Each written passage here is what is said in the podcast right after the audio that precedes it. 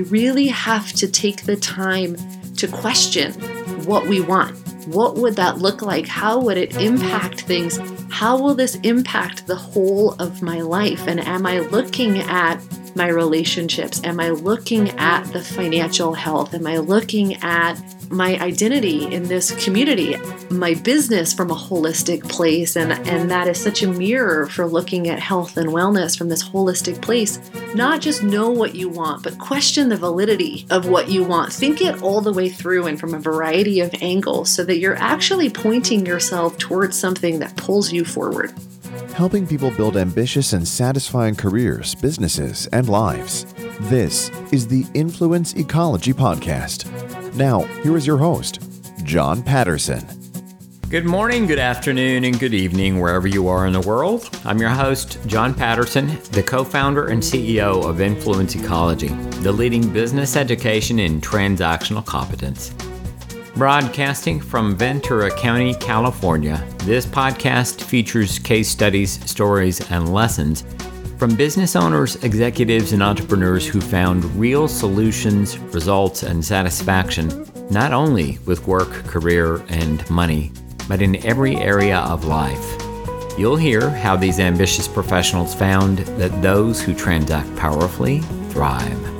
As a successful naturopathic physician, Dr. Dawn Dalili offers an approach that guides patients toward a vibrant life. In this episode, Dr. Dalili and I discuss why attending to a partial aspect of the body, or a transaction, doesn't address the whole truth. That contemplating whole systems and processes isn't easy, but exponentially more effective. Transactionalism is a philosophical approach that addresses the fundamental nature of social exchange or human transaction. In other words, that all human exchange is best understood as a set of transactions within a reciprocal and co constitutive whole. In our Guru Talk, you'll hear co founder Kirkland Tibbels and I address transactionalism and the transactional whole offering a preliminary definition of this philosophy and our study of its importance and relevance. Here's the interview.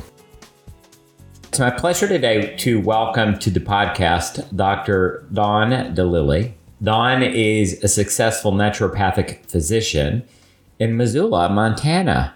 By the way, I looked on Google Maps to find out where that was and what that looked like. That looks like a gorgeous place. It is a gorgeous place. It's it's more gorgeous when there aren't fires in every direction, but it is truly truly beautiful.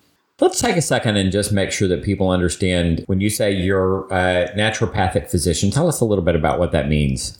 Naturopathic physicians go to a four year medical school just like conventional practitioners. But we learn from the very beginning that health encompasses one system, one person, one body.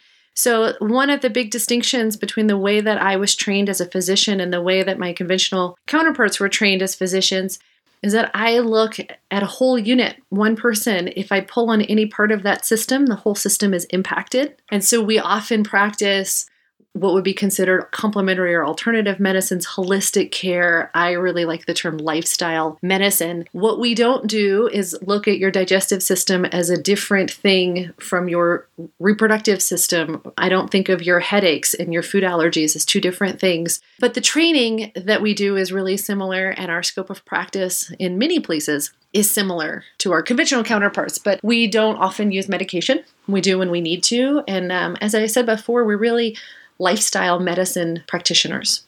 One thing that you talk about in the beginning of your career was the role that you play both as a single mom and professional, but also what you dealt with originally living in a state that didn't recognize your medical license. Tell us just a little bit about those early challenges. And also, I would love to know in general what the naturopathic physician community deals with about being recognized for their their skills. For 5 years I was living in some way shape or form practicing in Florida, but in Florida, the practice of naturopathic medicine is a class 3 felony, which is a unique challenge. In most states that don't recognize naturopaths, we are simply unlicensed, whereas in Florida, It was once a licensed practice, and the board was dismantled for a variety of political reasons that we don't need to discuss today. But because it was once in the statutes, and it is regulated, it was not okay. And so it did really leave me with a unique set of challenges because I had this phenomenal education and skill set that I really have no regrets around obtaining. And yet I was in a place in which people wanted that information, and yet my hands were very tied in delivering it, which is not a unique challenge for a naturopathic physician. We are licensed in 18 states. And so if you practice in any of the others, you get to walk this very fine line between being of service, helping people to get the health care that they want access to without breaking the law. I did come to terms with the idea that for me to build the professional identity and the satisfying life that I desired would require relocating to a licensed state. And I did that. There are others in my profession who do really well walking the edge and I really admire that. But as a single mom to a young child, I knew that that was not a path for me. And so we relocated to Montana about a year ago. Sounds like a beautiful choice. There are many different kinds of business owners, uh, small business owners, practitioners, and the like that may have a similar sort of struggle. So if you think outside of your own discourse, there are people who may experience similar struggles. Maybe they're in chiropractic, maybe they're participating in a particular dietary approach or something where they face uh, popular views or common views and the like and battle not only certain laws or regulations but also certain views what would you say to someone who's battling those kinds of things? And given what you've learned here, how they might approach success given their training and, and given their specialized knowledge and their commitment to make a difference in that way?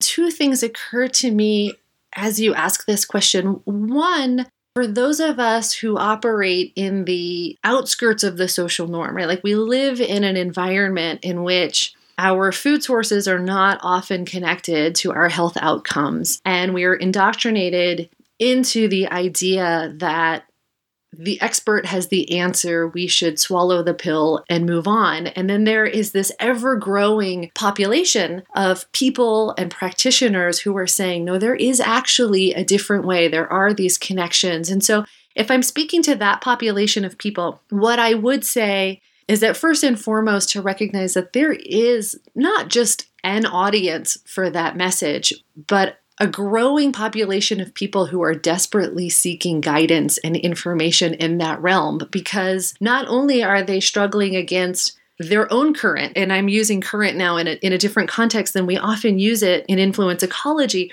but they're struggling against the current that says, eat whatever you want to. Here's the medication. Don't worry about it. And we'll just do this disease management thing. But then they're also struggling to find their way amongst the internet world where there's so much information that they are paralyzed and confused and sometimes operating in less than savvy ways towards their own goal of being well. And so those people are looking for practitioners like myself, the naturopaths, the functional medicine people, the chiropractors, the informed massage therapists to guide them. So I would say don't lose sight of the need. And that being said, once you know that there is a need for what it is that we do, I think the next piece of that is recognizing how do we do it? how do we do it in a way that works? Because so many of these practitioners are struggling with not knowing how to keep their doors open because we were trained to have a skill in medicine, we were trained to have a skill in wellness,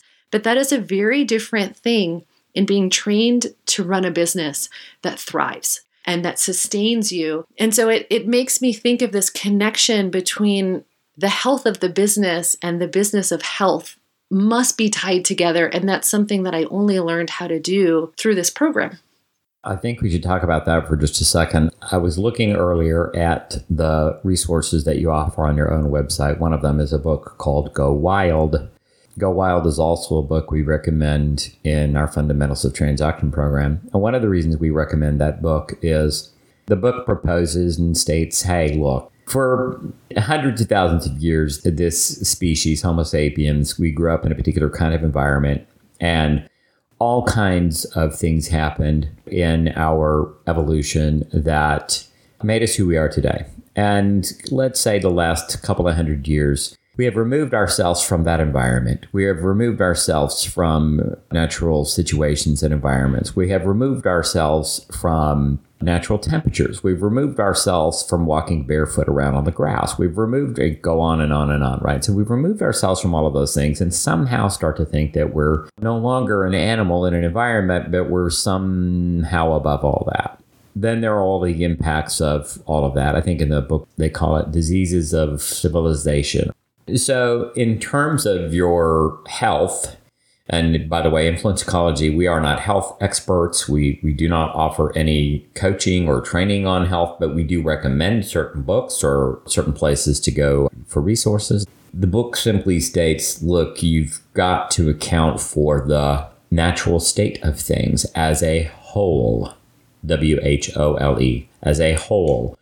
And transactionalism trains people to think of the whole in a variety of situations. If I am a human being transacting in a marketplace, I have to think of the whole, the whole environment of the market, the way I'm influenced by that entire ecology, and so forth.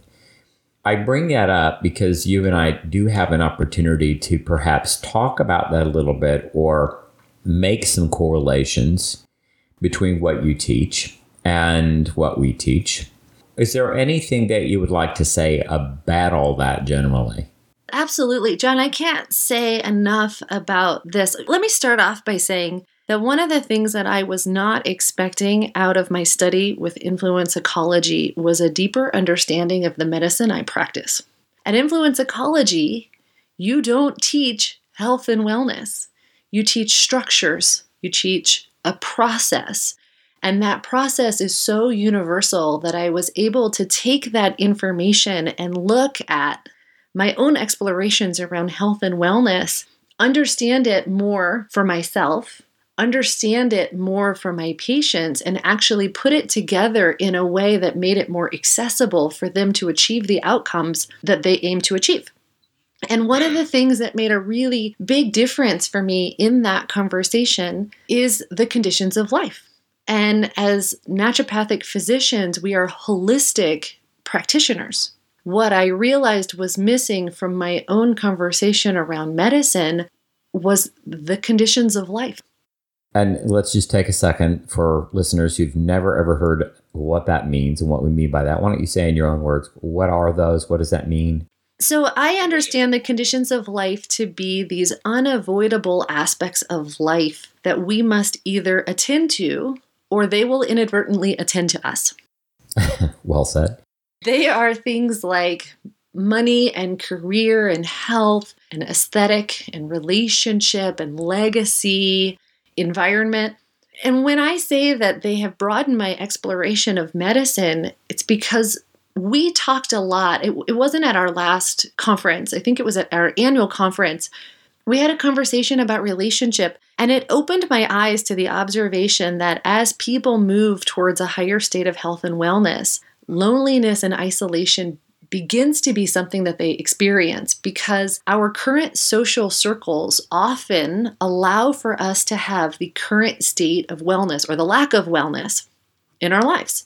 Right? If all of my friends drink beer and eat pizza and hanging out with them is what got me sick, not that it's their fault, but that is the social circle that allowed for it, then as I move towards a different place, then I often inadvertently move away from them. And then if I don't find myself in a new container that pulls me forward towards who I want to be, then I experience isolation and aloneness. And I started to tie those things together and how they were impacting the conversation around health and wellness, even though health is its own condition of life. How that tied into what I was experiencing as a parallel with influence ecology is that several years ago, I was surrounded by a group of people who wanted things to be a certain way, took no action towards making them that way, yet complained about them not being a different way. Hmm. And so it allowed me to continue having a conversation that wasn't pulling me forward and really serving the business and personal development that I sought. And influence ecology allowed me to shift that conversation because it gave me a community that was moving in a way that I wanted to move. And so instead of experiencing loneliness as I moved away from something that wasn't serving me, it provided a container that actually stretched me into a new and more productive conversation. That's great. It's really, really well said. I had the same kind of experience as we began uh, this company about 10 years ago, and I began to consider the environments that made up my social fabric. Uh, the environments were very much people who were committed to magical thinking, a kind of thinking that I don't think was ever responsible for the whole world, the, the whole marketplace, the different cultures and conditions and situations the mechanics and structures and objective realities and the facticity of money or the facticity of the need to produce certain results in order to satisfy one's needs and wants in life. In some ways, a lot of people who tended to have the same issues, breakdowns, and problems year after year after year, hanging around with the same people who wanted things to be a certain way, but didn't exactly know first and foremost how to put themselves in the right environments, in the right social ecologies to begin to influence them or pull them towards what they sought to accomplish. And as an example, I often say this if I want to compete in the Olympics, I have to put myself in an environment of other Olympic athletes who are in training. I have to compete against people better than me. It has to pull me towards that. Otherwise, I will get pulled toward perhaps the amateur athletes or the weekend athletes as opposed to a more ambitious game, if you will. So, I first had to confront removing myself from those kinds of environments and putting myself in environments where people were really up to some substantial and lofty aims as a matter of practice and plan and measurement. So it's been a very, very different life. Anything else to say about that?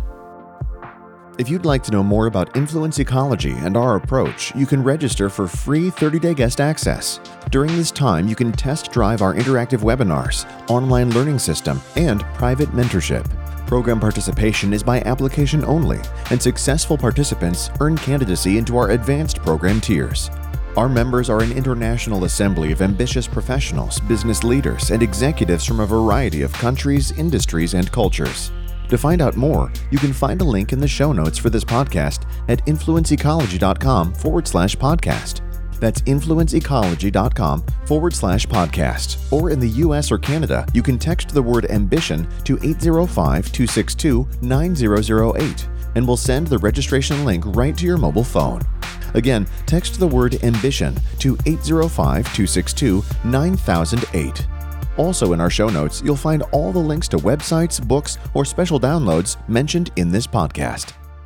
Yes, I think that when you say lofty aims, one of the things that is unique about being amongst the right group of people is that the loftiness of their aims is still supported by a groundedness of process and plan. And that's what makes all the difference in the world. We don't succeed through good ideas. It takes so much more, and that's where having a grounded but lofty idea is something that carries us in a different way. And that exists in health and it exists in the structure of a business. So I think it's useful to talk about that for a second. So, when influence ecology speaks to the transactional whole, one model that people could imagine is a transaction cycle. You could imagine it like the face of a clock, where any transaction, a simple transaction like, Will you marry me? or a complex transaction like launching an entire franchise into the world. But that transaction moves through different states and phases. One thing that we recognize in the transactional whole is that there is the subjective aspect of that transaction, like a good idea. But until that good idea starts to take shape and turn into a very objective plan that can be agreed to by several people and then fulfilled to some objective satisfaction. In other words, we would know it was satisfied because the measures say so. Until it can get brought into that structure, then it is only one of the components or aspects of a transaction. And I think there's a correlation here we can draw and play with a little bit because, in the same way that you talk about digestive health versus reproductive health and so forth, we have many people who perhaps study aspects of a transaction, as in negotiation, it's an aspect of transaction, or contract law, an aspect of transaction, or selling an idea, which is an aspect of a transaction. So when a person is able to see the whole and think from the whole and attend to the whole, then what they're left with is the ability to enter any discussion, any dialogue, and see where the transaction is and allow them to move that transaction in a way that is reciprocally fortuitous. And that is what we teach. And that's what's so distinct from many other kinds of things that we see out in the marketplace. Are there any correlations that you would draw to that for what you offer? Absolutely. When we divide anything into a sub part, we are often neglecting the relationship to the rest of the being. Right? And we certainly see that with health and wellness. I think what is unique about holism from a professional perspective and from a biological perspective is that it's an ever expanding conversation.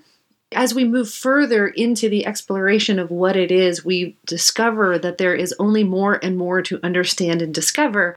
And so we become more and more of a beginner.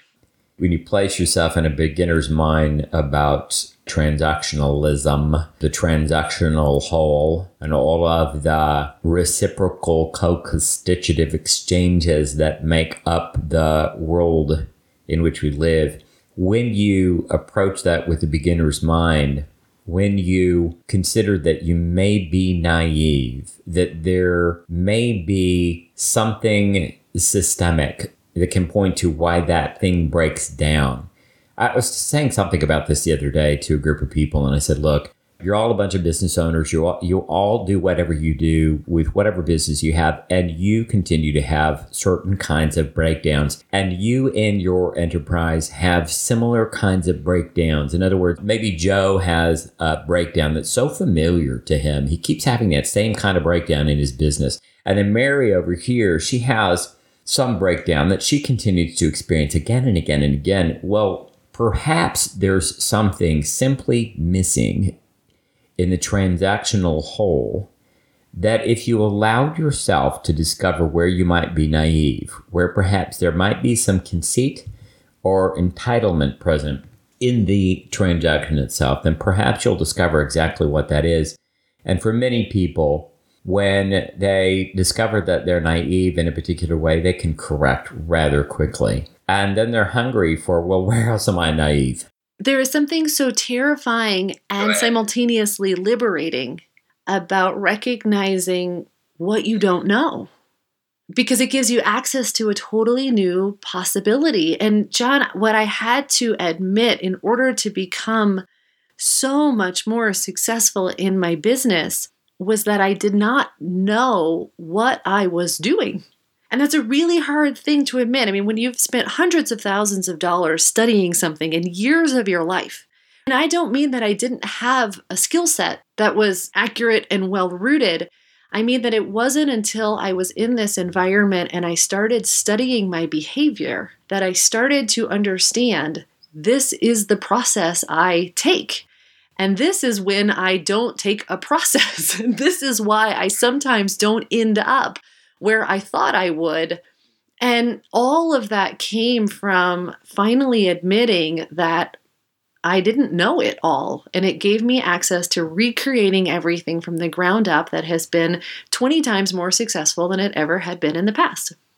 It's very, very well said. In your journey, I know that you have a lot to say about what you went through and some of the naivete that you discovered in your notes, you said some things about buying into the good ideas of the day. The bling in the marketplace. Oh, I love that. The bling of the marketplace. That's fantastic. That could be our last big thought here is, is there the bling of the marketplace. There's also the bling of the latest health trend, the bling of the latest sell your way to wealth or, or whatever it may be. Another bypass. There are so many things that are sold that might convince us that we don't have to do the dedicated and committed work of getting there. I would say it sounds like that for both of us, we have discovered that for health and for business, as you teach it and as we teach it, there's a reason people want a quick fix and a miracle pill, and they want to read the book summary and think that they got it, and they want to listen to a podcast and transform their business. there's a reason. The reason is is because it is easy to simply say, "All right, I'm going to take a look at the at this, give it a pill, and then we'll all be good. As opposed to, I may have to study a system. I may have to understand that system. I may have to look at the whole picture. I may have to consider that I may be naive here or there. I may have to look at this with some new eyes. I may have to talk to lots of people. I may have to talk to experts and specialists in a variety of different fields. If I go hunting for where I'm naive to the transactional whole, or for where I'm naive to my holistic health, then I'll probably need to study that for years. Because if I'm going to understand the whole, the whole is also something that includes an ever changing, ever evolving marketplace, an ever changing, ever evolving history to which I am firmly a part. And I cannot simply see a tiny piece of it and think I know the whole. Right. And if I could say that ever so slightly differently, this is how I see it and what has really opened up for me for myself as an early practitioner. And for what I often see in the patients that come to my practice is that if I blindly follow the shiny object, if I do the next fad, if I follow the next guru, if I think that I can bypass the work and effort and just take the shortcut that is promised, then I don't have to be responsible for my outcome. I can point my finger elsewhere if it falls apart. And I think that the biggest growing up that I did through this study was claiming the responsibility for my life. And once I claimed that responsibility, it no longer occurred to me as the burden of the ever ending journey of studying and learning and expanding, but it simply became an extension of who I am in the world. Like, how could I not continue to develop and grow and stretch myself in these new ways? Because I am responsible for what I am creating. I am responsible for who I am. I am responsible for the product that I deliver. And so, with that shift of mind, studying and learning and expanding no longer occurred to me as hard and laborious work. But the real shift for me was in wanting to point a finger versus pointing that finger back at myself. All right, great. Let's just take a moment and see if there's anything else you'd like to make sure gets said about your journey, your own naivete, what you discovered or how you discovered it. Anything else you want to say? Yeah, something that we talked about in a previous conversation that I think merits revisiting is the idea that at Influence Ecology, we learn an entire process around having an idea and moving it into fruition. But what I think is really key is that it starts with knowing where you want to go. And as you mentioned before, when you were talking about this possibility of being an Olympic athlete, and if I want to be an Olympic athlete, then I have to surround myself with a certain population of people and I have to stretch myself in these various ways. I think that there is tremendous value in questioning what you want and really doing the deep work of assessing what would that look like. Somebody may come to me and they want to lose a certain amount of weight. But as I talk to them, it becomes clear that they don't want to be skinny for a living, right? And what I mean by that is that they don't want to sacrifice all of these other aspects of their life and their well being in service of being a size two there are some people who do, and those are not my ideal patients and clients, but that's another conversation. In the same way, I think that as people developing businesses or growing businesses or reviving businesses, we really have to take the time to question what we want. What would that look like? How would it impact things? It comes back to this conversation around holism.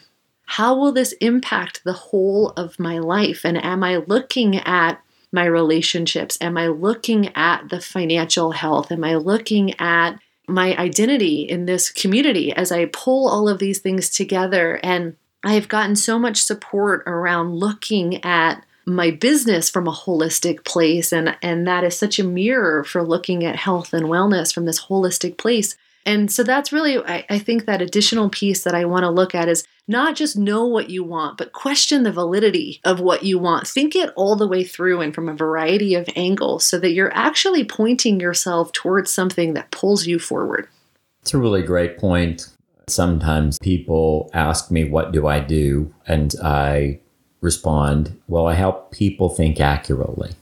There's so many different things that I could say. I help people transact competently. I help people build powerful exchanges. I help people invent businesses that allow them to satisfy many, many different conditions of life. But oftentimes I will say, I, I help people think accurately. And they say, Well, what do you mean by that? And it's exactly what you just said. I have them question their aims and I have them think accurately about their aims.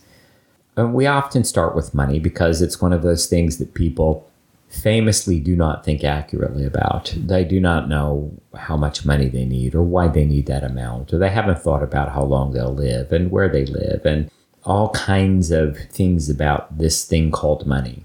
And so we help people think accurately about that. And oftentimes people come up with a variety of different answers about what would satisfy, objectively, their financial aims.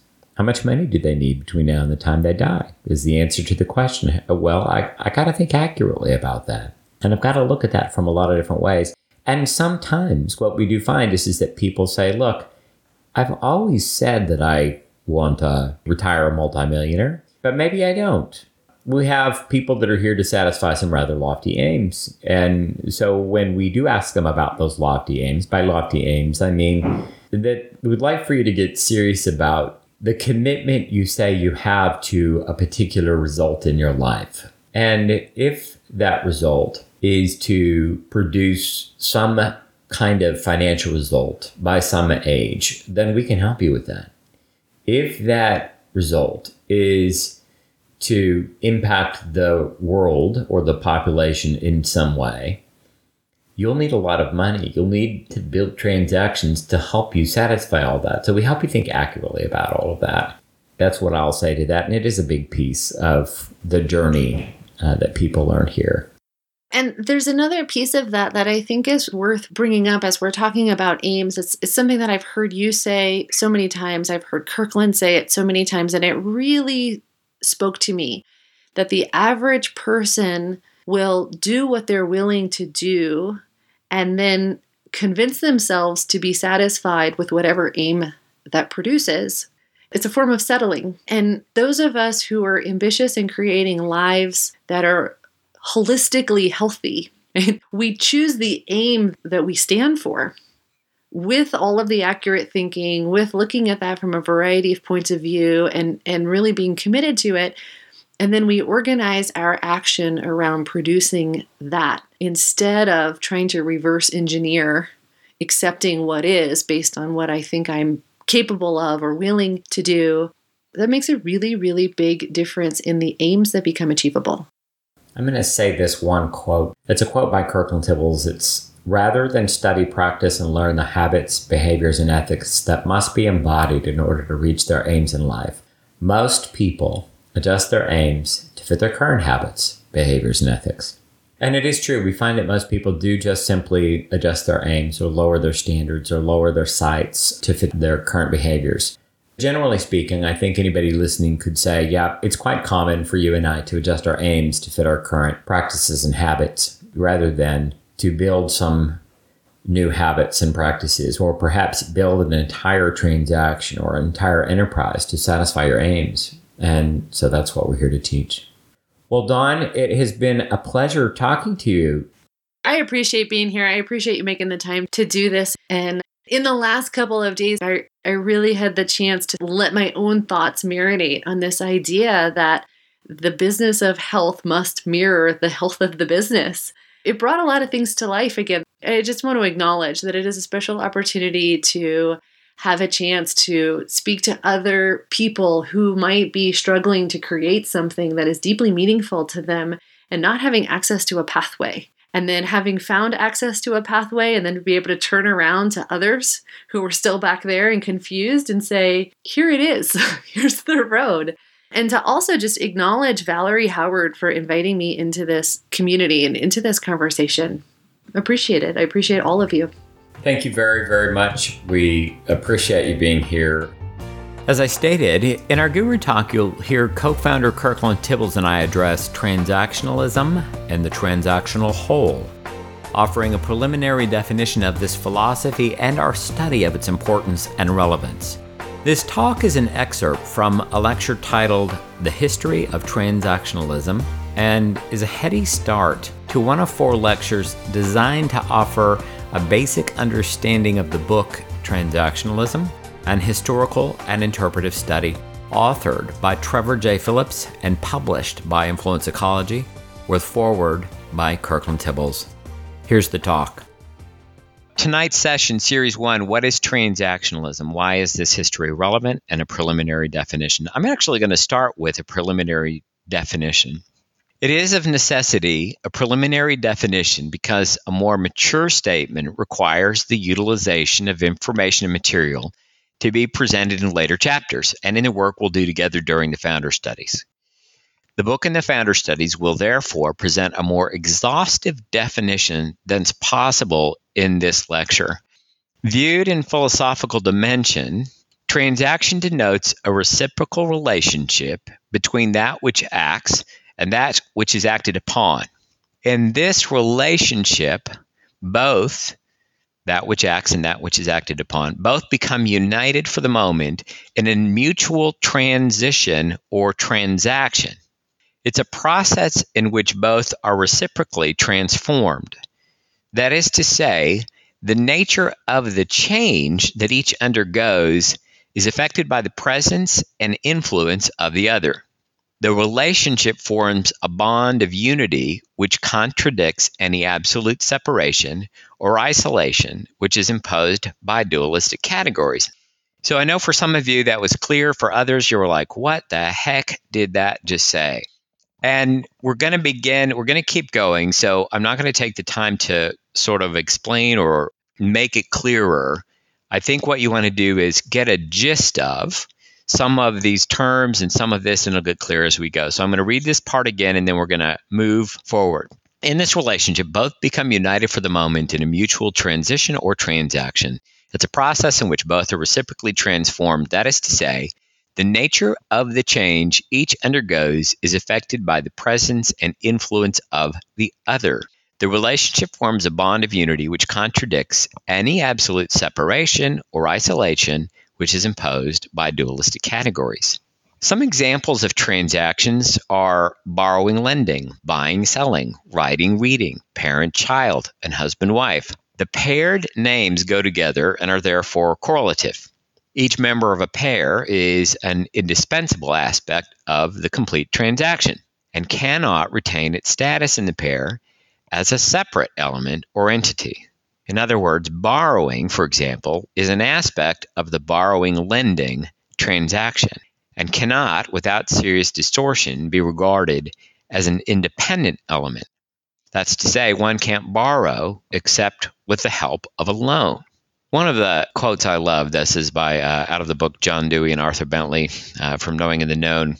Says the transactional approach is designed to correct the fragmentation of experience on whatever level it may occur and to see together much that is talked about conventionally as if it were composed of irre- irreconcilable separates. And Kirkland, I think what I'd like to do is take a moment and to frame up transactional a little bit here to offer some some way to think about transactionalism. And I know that for you and I both, this particular quote I know that when we both read it, it was like, yes, exactly. So, is there anything you'd like to say to help frame up where we're headed? Just in this preliminary look, the the way to consider transacting is in a it's a dangerous word to use because it carries with it so much history and, and people tend to relate to a transformative relationship in a lot of different ways. But to transact is to transform anything from its separates into what, what we would call a unity or a whole.